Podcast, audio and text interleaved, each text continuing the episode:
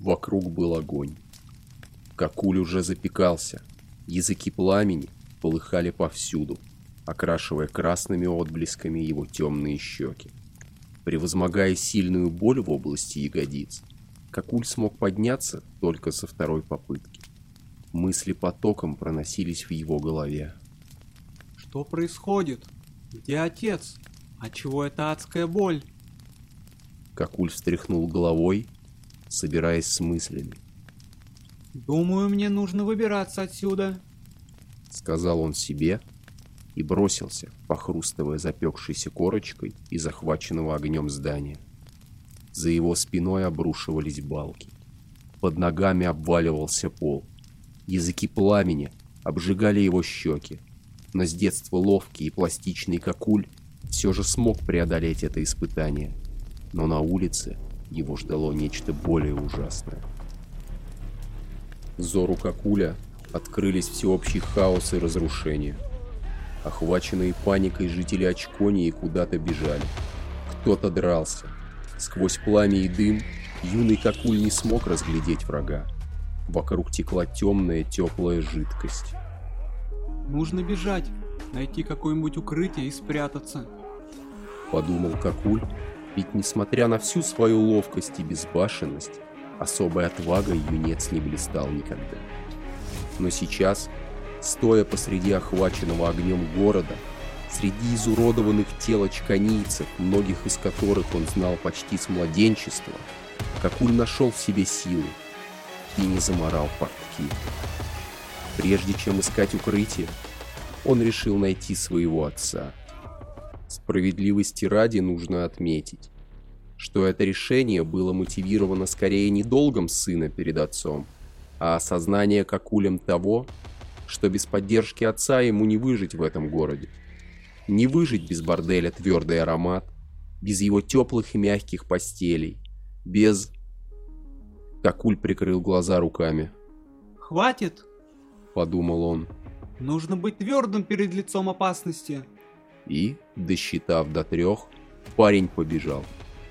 Дома проносились быстрее и быстрее. Какуль оглядывался на бегу, но отца не было видно. Несколько раз ему в лицо брызгало что-то вязкое и теплое. Но парень не останавливался. Добежав до городской стены и, наконец, открыв глаза, Какуль увидел свою старую няньку Срамоту. Она лежала на земле в окружении толпы мерзкого вида существ, облик которых словно расплывался, не обретая четких границ. Пронзительно завизжав, и снова закрыв глаза, Какуль рванул вдоль стены. Он слышал тяжелый топот бегущих за ним существ и благодарственные крики срамоты, но не мог понять, за что она его благодарит. Итак, уводя за собой пытавшихся убить срамоту существ, Какуль добрался до городских ворот. Узнал он об этом, врезавшись в чью-то могучую спину. «Какуль, сынок, ты жив?» Закричал отец. «Да, и я пришел спасти тебя!» Воскликнул Какуль. «Но мы же оставили тебя умирать в горящем доме. Хотя это не важно. Нам пора искать укрытие. Пусть с рогами разбирается гвардия». Отец вдруг замолчал. И время замедлилось. Обернувшись, Какуль увидел, как его отца одна за другой пронзают странные, с покрытыми жесткой щетиной наконечниками стрелы. Видел боль в его глазах и ту теплую, темную жидкость, которая лилась теперь из его отца. Какуль закричал. Но отец уже не мог услышать этот крик, полный боли и жалости к самому себе. Ведь теперь Какуль был совсем одинок. Мысли проносились в его голове быстро и беспорядочно. Он не знал, что делать, куда бежать, но он знал одно. Нужно выжить любой ценой. И только как Уль развернулся, чтобы пуститься на утек, как сверху его оглушило чем-то вязким и тяжелым. У мальчугана потемнело в глазах. И, испустив протяжный вздох, он плюхнулся лицом в мерзкую зловонную лужу. Какуль не знал, Сможет ли он найти в себе силы и подняться? Или останется здесь, в крови и испражнениях напуганных жителей Очконии, в ожидании неизбежной гибели? «Нет!» — сказал себе гордый Кокуль. «Я достоин гибели в испражнениях королей, но не здесь!» И собрав в себе все силы, он начал подниматься, но сильный удар сапогом в лицо выбил из него весь дух. И, зачерпнув носом отвратительной жижи, юный герой потерял сознание. Очнувшись, Какуль обнаружил, что его глаза были завязаны какой-то вонючей повязкой. Словно налитые свинцом ноги были придавлены чем-то тяжелым, а на руках были оковы.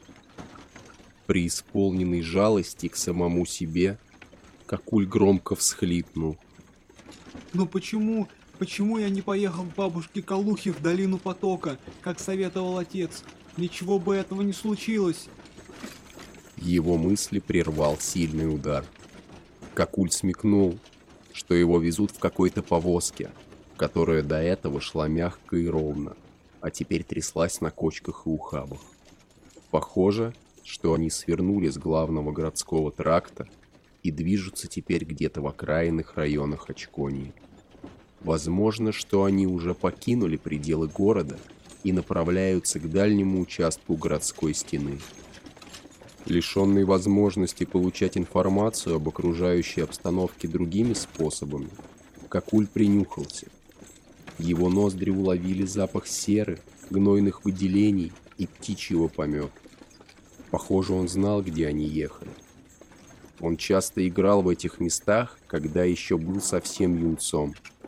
Это была Фачева река, протекавшая через всю Очконию и бравшая свое начало у пещер, населенных племенами гузок, всегда отличавшихся миролюбием и тягой к искусству, а также особо резким запахом выделений, которые очень ценились как ингредиенты для лучших духов и косметики. Какуль был в замешательстве. Племенам гузок не хватило бы сил справиться с городской стражей, да и не стали бы они нападать на город. Но тогда кто, зачем и почему его похитил? И спустив тонкий протяжный звук, Какуль постарался подбодрить себя, но ничего не вышло. И тогда, преисполненный страхом перед неизвестностью, юноша горько заплакал. Проклятая повязка сильно сжимала глаза, и соленые слезы начали скапливаться в глазницах и разъедать веки героя. Его раздраженные глаза настолько разбухли, что не выдержавшее напряжение повязка разорвалась. Перед взором Какуля предстала ужасная картина. Израненные, изможденные очканийцы — как и он, прикованные цепями к кольцам в полу небольшой повозки, истекали кровью и желудочными испражнениями. Кто-то тихо плакал. Многие были лишены некоторых частей тела. Какуль закрыл глаза и зашептал молитву. «Храни, Какавус, жизнь мою, и твой алтарь я окроплю». Но тут грязная тряпка закрывающая выход из повозки, отодвинулась. Солнечный свет ослепил героя, и он не смог разглядеть своего захватчика, зато смог почувствовать, как тот с гневом плюнул ему в лицо. И с не меньшим гневом натянул на голову Какуля собственный носок. Он начал задыхаться. Темнота. Какуль не знал, Сколько еще сможет терпеть мерзкий запах, разъедающий его ноздри? Но тут в повозку словно врезался разъяренный анусавр. Она перевернулась, и тела посыпались из нее, словно каки-гузы. Каким-то чудом Какулю удалось не потерять сознание при падении.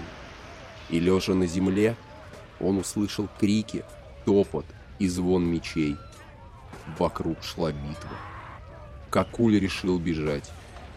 Проклятый носок мешал ориентироваться.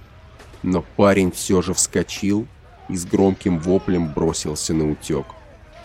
Но бедолага забыл, что он по-прежнему был прикован к повозке. И, уже набравший приличную скорость, он был неприятно удивлен, когда крепкие цепи чуть не выдрали ему руки. Не выдержавший такого резкого торможения, Какуль со всего размаху шмякнулся о землю, и темнота снова захватила его сознание.